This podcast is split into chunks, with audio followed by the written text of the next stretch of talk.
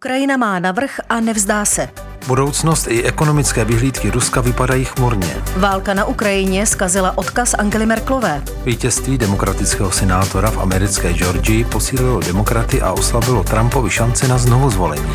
Šála Viktora Orbána s mapou Velkého Uherska ohrožuje mír. Taková jsou témata následujícího pořadu. Dnešní výběr z komentářů, analýz a reportáží zahraničních médií pro vás připravila Gita Zbavitelová. Od mikrofonu vás vítají Renata Kropáčková a Ladislav Dvořák. Svět ve 20 minutách.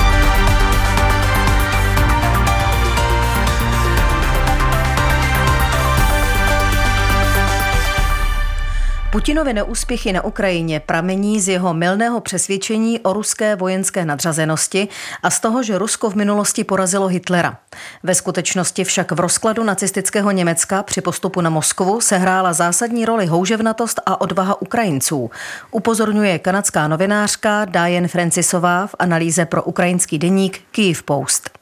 Ukrajince také tvořili polovinu sovětských obětí druhé světové války. Nejhorší bitvy se odehrály právě na Ukrajině, kde nacisté řadu měsíců obléhali Kyjev a odvlekli miliony lidí do pracovních táborů v Německu.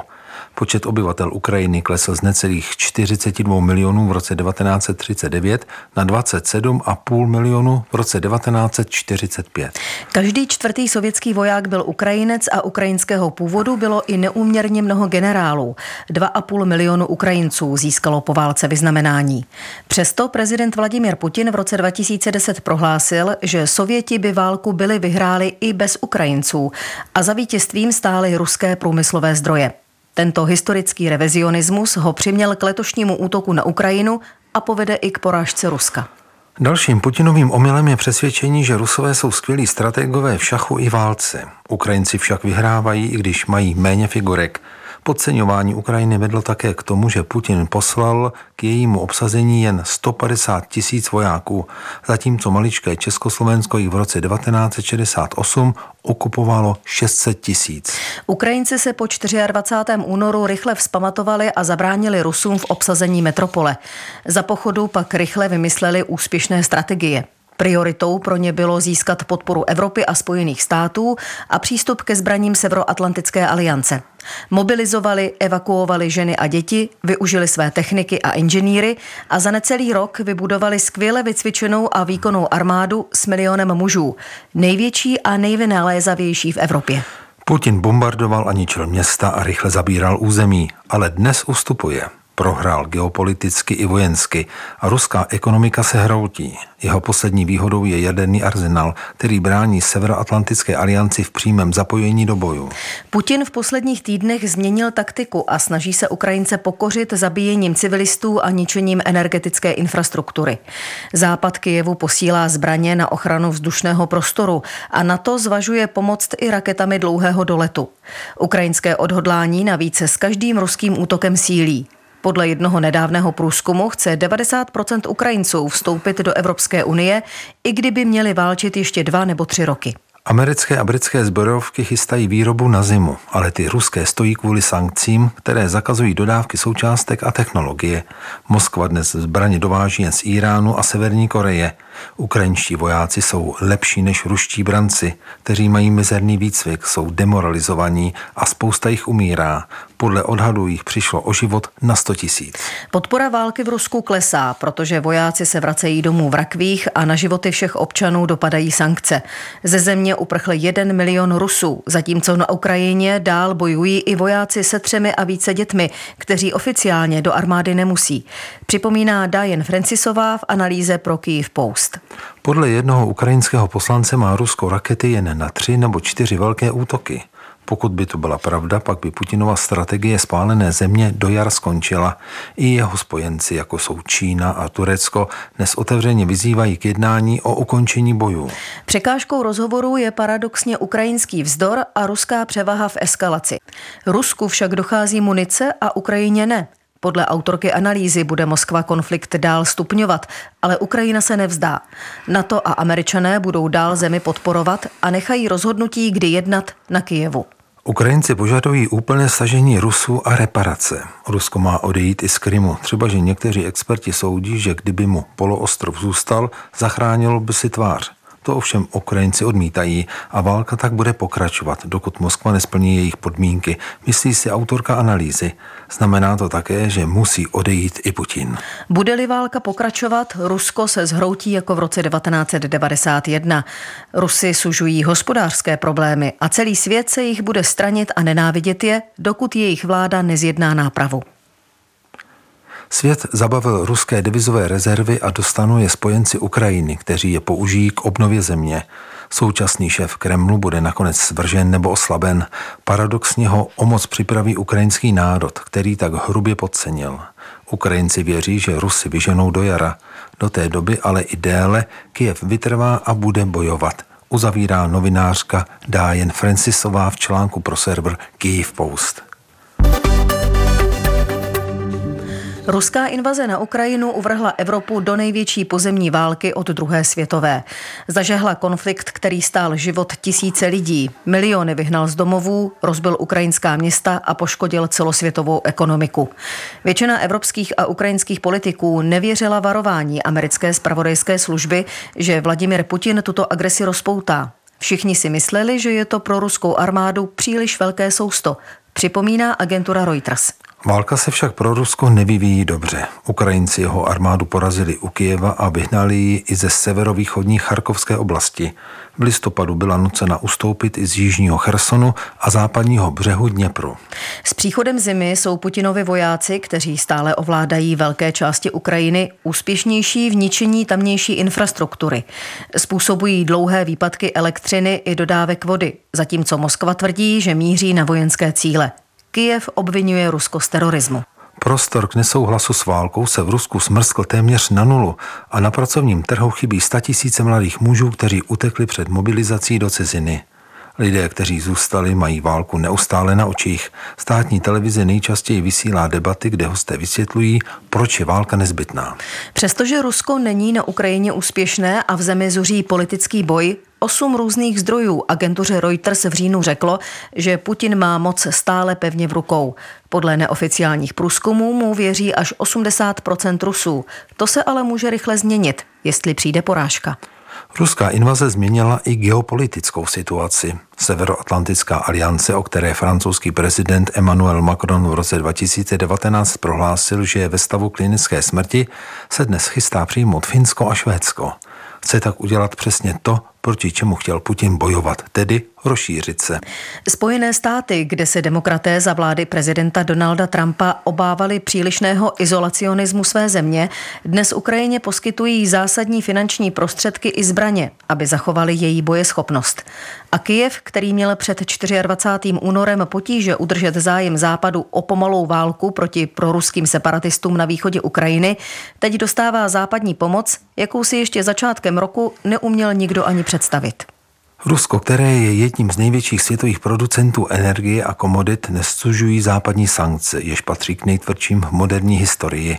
Tyto postihy i vlastní odvetná opatření Ruska oslabili jeho roli klíčového evropského dodavatele ropy a plynu, narušili globální trhy s obilím a hnojivy, způsobili celosvětovou inflaci a zvýšili jaderné napětí na nejvyšší úroveň od kubánské krize. Ukrajina však trvá na tom, aby Rusko před jednáním o míru opustilo celé její území, včetně anektovaného Krymu. Zdá se proto, že bude těžké dosáhnout i prozatímního příměří, hodnotí agentura Reuters. Moskva se zase bude v příštím roce pravděpodobně ze všech sil snažit odvrátit další pokusy Západu o izolaci Ruska. Rusko má už jen tři věrné stoupence. Irán, Severní Koreu a Bělorusko. Čína a Indie sice začaly nakupovat výrazně zlevněnou ruskou ropu, ale Peking Moskvu veřejně nepodpořil tak jednoznačně, jak se čekalo. Začaly se také objevovat trhliny ve vztazích se zeměmi bývalého Sovětského svazu. Některé postsovětské státy se totiž ve chvíli, kdy Kreml zaměstnává válka na Ukrajině, snaží změnit status quo. Rusko bude také muset zvládnout hospodářskou krizi způsobenou sankcemi, což bude po odchodu mladých mužů ze země velmi obtížné. Hospodářská stabilita se pojí se stabilitou politickou, kterou se úřady snaží zajistit intenzivnějším trestáním všech, které považují za hrozbu. Rusko chce příští rok věnovat skoro třetinu svého celoročního rozpočtu na obranu a vnitřní bezpečnost a snížit financování škol, nemocnic a silnic. Putin vynakládá značnou část finančních prostředků na pokračující válku na Ukrajině a proto bude stále těžší zvládat její dopady doma i v zahraničí, uzavírá svou analýzu agentura Reuters. Posloucháte Svět ve 20 minutách. Výběr z komentářů, analýz a reportáží zahraničních médií. Vrátit se k ním můžete na webu plus.rozhlas.cz, v aplikaci Můj rozhlas a v dalších podcastových aplikacích. Angela Merklová opustila německé kancléřství 8. prosince roku 2021, kdy bylo její postavení ve světě na vrcholu. Těžko však lze v moderní evropské politice najít někoho, komu by po 12 měsících popularita a prestiž tak prudce klesly. Všímá si francouzská agentura AFP. Kancelář bývalé spolkové kancléřky se nachází nedaleko ruského velvyslanectví, kde obyvatelé Berlína od únorové invaze na Ukrajinu pravidelně nechávají vzkazy a květiny na protest proti válce. Merklová, která byla dlouho považována za nejmocnější ženu světa, se v těchto dnech stáhla do ústraní, kde sepisuje paměti. Široká německá podpora, které se Merklová těšila jako neochvějná obhájkyně západních liberálních hodnot, se ale v mnoha kruzích vytratila. Její dlouholetý důvěrník Alexander Ozang z časopisu Der Spiegel například napsal Uplynul rok a svět je v plamenech. Rusko napadlo Ukrajinu, ceny plynu a benzínu jsou enormně vysoké a Německo se bojí zimy. Podle Ozanga se z Angely Merklové, která bývala vzorem, stal viník z krizové manažerky člověk, který krizi způsobil. První žena ve funkci německé kancléřky je obvinována z ústupů vůči Vladimíru Putinovi ve jménu realpolitiky, které způsobily prohloubení energetické závislosti Německa na Moskvě. Patří mezi ně i její podpora výstavby plynovodu Nord Stream 2 v době po ruské anexi Krymu. Profesorka moderních dějin na Mnichovské univerzitě Bundeswehru Hedvig Richtrová zdůrazňuje, že ztráta prestiže Merklové byla mimořádná, protože ji způsobila řada politických selhání. A morálnost není totéž, co reál politika, řekla Richtrová agentuře AFP. Vlády podle profesorky v posledních 16 letech považovaly za přijatelné, že hodnoty jako lidská práva nebo ochrana klimatu stojí v politice až na posledním místě. Teď jim to ale realita vrací. Také ukrajinský prezident Volodymyr Zelenský považuje Merklovou za vyníka dnešní situace, zejména za rozhodnutí nepřijmout jeho zemi do NATO na samitu Severoatlantické aliance v roce 2008. Letos v Dubnu ji jízlivě pozval do Buče, kde rusové údajně zmasakrovali ukrajinské civilisty, aby se podívala, k čemu vedla 14 let trvající politika ústupků Rusku. Německu snížil popularitu Merkelové hrozící nedostatek energie kvůli ruské odvětě za západní sankce. Podle novináře Nika Frieda, který o kancléřce v době jejich čtyř mandátů psal do časopisu Stern, je Merklová se současnou válkou spojená a rozhodně může za dnešní nedostatek plynu. Je otázka, co po ní po 16 letech vlastně zůstává, říká novinář. Listopadový průzkum institutu CIVE ukázal, že Merklovou by si dnes znovu přálo u moci jen 23% Němců. Přitom profesorka Richtrová připomíná, že Merklová má za sebou i velké úspěchy, včetně přijetí více než milionu uprchlíků a toho, že byla majákem slušnosti a demokratické povinnosti v období despotických prezidentů Vladimira Putina a Donalda Trumpa. 68-letá Merklová zahájila poněkud váhavou protiofenzivu proti kritice a tvrdí, že v tehdejší situaci jednala podle svého nejlepšího svědomí. Plynovod Nord Stream 2 se prý snažila využít k tomu, aby Putina přiměla k dodržování minských dohod z roku 2015, jejíž cílem bylo zastavit boje na Ukrajině. Novináři Friedovi řekla, že americkému prezidentovi Joe Bidenovi loni slíbila, že jestli Rusko na Ukrajinu zautočí, Německo dohodu o plynovodu zruší, což nakonec udělal její nástupce Olaf Scholz. Podle žurnalisty Ozanga je paradoxní, že pověst Merklové pošpinil zrovna Putin, kterého znala tak dobře a dlouho. Ze zbourání berlínské zdi v roce 1989 si kancléřka prý vzala po naučení, že k pádu komunistického režimu vedly spíše nedostatky v hospodářství než v demokracii. Právě toto přesvědčení ovlivnilo přístup bývalé kancléřky k obchodu s Čínou a energetickým dohodám s Ruskem. Dnešní Šolcovi miliardové výdaje na pomoc Němcům, kteří se potýkají s vysokými cenami plynu, jsou podle ní oprávněné. Nikdo přece nemůže kvůli Ukrajině mrznout, cituje agentura AFP Angelu Merklovou. Demokratický senátor Rafael Warnock vyhrál i v dodatečném druhém kole voleb do Senátu v americké Georgii. Od listopadu 2020 byl hlavním kandidátem ve čtyřech senátních volbách v tomto státě. Ale kvůli zákonu, který vyžaduje, aby celostátní kandidáti získali k vítězství ve všeobecných volbách většinu, musel Warnock svou výhru zopakovat dvakrát. Jak v roce 2020, tak nyní, kdy se ucházel o celý šestiletý mandát. Komentuje napjatě očekávaný výsledek v Georgii americká stanice CNN. Warnockovo vítězství v přímém souboji s republikánským kandidátem Herschelem Walkerem znamená, že demokraté rozšíří svou už dříve zajištěnou většinu v Senátu a budou mít 51 křesel, zatímco republikáni jen 49.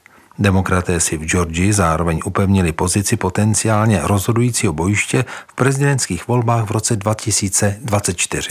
Kontrolu nad Senátem si zajistili už v listopadu, kdy získali 50 křesel, ale to 51. získané díky úternímu Vornokovu vítězství přináší důležité výhody jak demokratům v Senátu, tak vládě prezidenta Joea Bidena. Demokratická strana vstoupí do nového roku s přesvědčivou senátní většinou bez nutnosti dohody o rozdělení moci, jaká v rovnoměrně rozdělené komoře platila v posledních dvou letech. Tato jasná většina znamená, že demokraté budou mít převahu i ve výborech, což jim umožní snadněji prosazovat Bidenovi kandidáty. Donald Trump se snažil využít doplňující volby k tomu, aby před svým třetím pokusem o prezidentský úřad prosadil do kongresu a státních institucí své spojence, kteří mu vděčí za podporu. Podpořil však řadu špatných a kontroverzních kandidátů na senátory i guvernéry, kteří pak prohráli i v regionech, kde republikáni očekávali vítězství. Od roku 1992 v Georgii neprohrál žádný republikánský kandidát na prezidenta. Až do roku 2020, když se Trump pokoušel o znovu zvolení. Demokraté následně získali obě senátorská křesla v doplňujících volbách. Letos jejich senátor uspěl znovu a porazil kandidáta, kterého protlačil Trump. Tyto ztráty mají bezprostřední důsledky, upozorňuje CNN. Trump už oznámil, že bude v roce 2024 kandidovat na prezidenta. Prohra každého republikána, jehož prosazuje, patrně rozhněvá dárce, kteří Trumpovi přispívají na kampaň, ale také povzbudí potenciální soupeře a oslabí důvěru republikánských voličů v ex-prezidentovi politické schopnosti. Obvinování, kdo za republikánské neúspěchy může, začalo už před čtyřmi týdny a bude pokračovat i po Walkerově prohře. Pravděpodobně také zesílí hlasy, které budou požadovat, aby republikánská strana hledala své politiky jinde. Poté, co republikánský guvernér státu Georgia Brian Kemp letos dosáhl opětovného zvolení, když porazil demokratickou protikandidátku, držel se od senátorského kandidáta Volkara dál. Volby v Georgii ukázaly to, co se museli naučit i bývalí prezidenti Barack Obama a Donald Trump. Totiž, že podpora voličů bývá často nepřenosná. Když na hlasovacím lístku nestálo Kempovo jméno, řada umírněných obyvatel předměstí, kteří Volkera odmítli v listopadu, udělala to tež i v prosinci. Uzavírá CNN. Doutník je někdy prostě jen doutník, říkají s oblivou uvědomělí freudovci. Šála je někdy jen šála, zvlášť když si je vezmete na fotbalový zápas, abyste podpořili svou zemi. Když ji ale má na sobě maďarský premiér Viktor Orbán a šála zobrazuje mapu takzvaného Velkého Maďarska a naznačuje tak územní nároky na sousední země, je to problém, píše komentátor agentury Bloomberg Andreas Klut. Orbán je ultrapravicový populista a u moci je od roku 2010. Celou tu dobu v Maďarsku systematicky narušuje právní řád, demokratické normy, občanské instituce i vztahy s Evropskou unii. Navíc se přátelí s Vladimírem Putinem bez ohledu na jeho genocidní imperialismus a je vzorem pro aspirující autokraty na západě. Mapy Velkého Maďarska jsou nedílnou součástí jeho hypernacionalistických šaškáren, píše komentátor.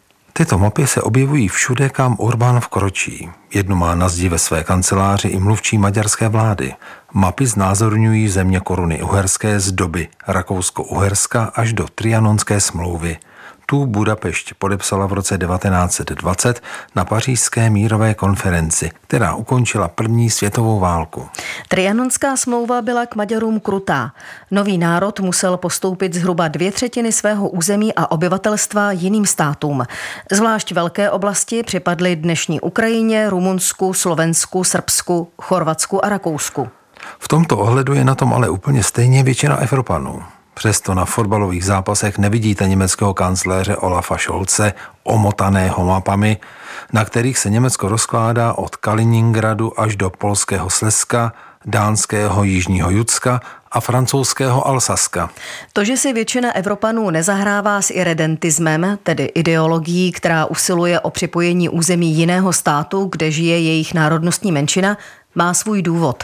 Smyslem evropské integrace po druhé světové válce bylo nechat za sebou temná staletí, kdy se Evropané neustále zabíjeli kvůli hranicím a pokusit se o takovou formu soužití a spolupráce, kdy lidem na hranicích příliš nezáleží, protože Evropané jsou svobodní. K nejnázornějším příkladům patří Alsasko. Francie a Německo o ně bojovali řadu století. Dnes je šťastně francouzské, ale i typicky evropské je prosperující součástí trojnárodního regionu, kde lidé žijí, milují, pracují a pohybují se, jak se jim zachce. Po učení z Alsaska podle komentátora agentury Bloomberg zní Hranice nespochybňujeme, jen zařiďte, aby byly bezvýznamné. Evropská unie požaduje, aby tuto zásadu přijali všechny členské i kandidátské země. I Maďarsko ji teoreticky přijalo, když do Unie v roce 2004 vstoupilo. Orbánův nacionalismus je tak znepokojivý proto, že maďarský premiér záměrně směřuje zpět do starých zlých časů irredentismu. Je to skutečný trend. Balkánské země, které vznikly po rozpadu Jugoslávie, spolu sice momentálně neválčí, ale Srbové dál hrají etnicko-nacionalistické hry v Kosovu a nepřímo i v Bosně. Turecký prezident Recep Tayyip Erdogan zase vyhrožuje, že jeho vojska mohou jednou v noci nečekaně přijít a obsadit řecké ostrovy. Pak je tu samozřejmě Putin, samozvaný sběratel ruských zemí, jak ho nazývá komentátor Andreas Klut. I on měl v hlavě staré neplatné mapy, když zaútočil na Ukrajinu a začal ji ničit. Ukrajinci, kterým v minulosti vládli Litevci, Poláci, Habsburkové, Carové, Němci a Sověti, tento imperialistický scénář poznávají a hrdine se brání. Protože Ukrajinci musí na jihu a východě odrážet ruské agresory, Orbánova šála s mapou, kde jsou části ukrajinského území maďarské, je příliš nepobavila. Kijev si předvolal maďarského velvyslance a dal mu co proto. Důrazný nesouhlas vyjádřilo také Rumunsko. Slovenský premiér Eduard Heger reagoval elegantně. Všiml jsem si, že Viktor Orbán má starou šálu, tak jsem mu daroval novou, prohlásil. Byla to šála slovenských fotbalových fanoušků. Heger ji přehodil přes sebe i Orbána a oba zapolzovali na usměřovací fotku. Tomu se říká evropský duch. Jen doufejme, že to Orbán pochopí. Uzavírá Andreas Klut v komentáři pro agenturu Bloomberg. Svět ve 20 minutách. Dnešní vydání připravila Gita Zbavitelová, za mixážním pultem byl Pavel Vondrák. Plné znění pořadu najdete na internetových stránkách plus.rozhlas.cz. Příjemný poslech dalších pořadů Českého rozhlasu Plus vám přejí Renata Kropáčková a Ladislav Dvořák.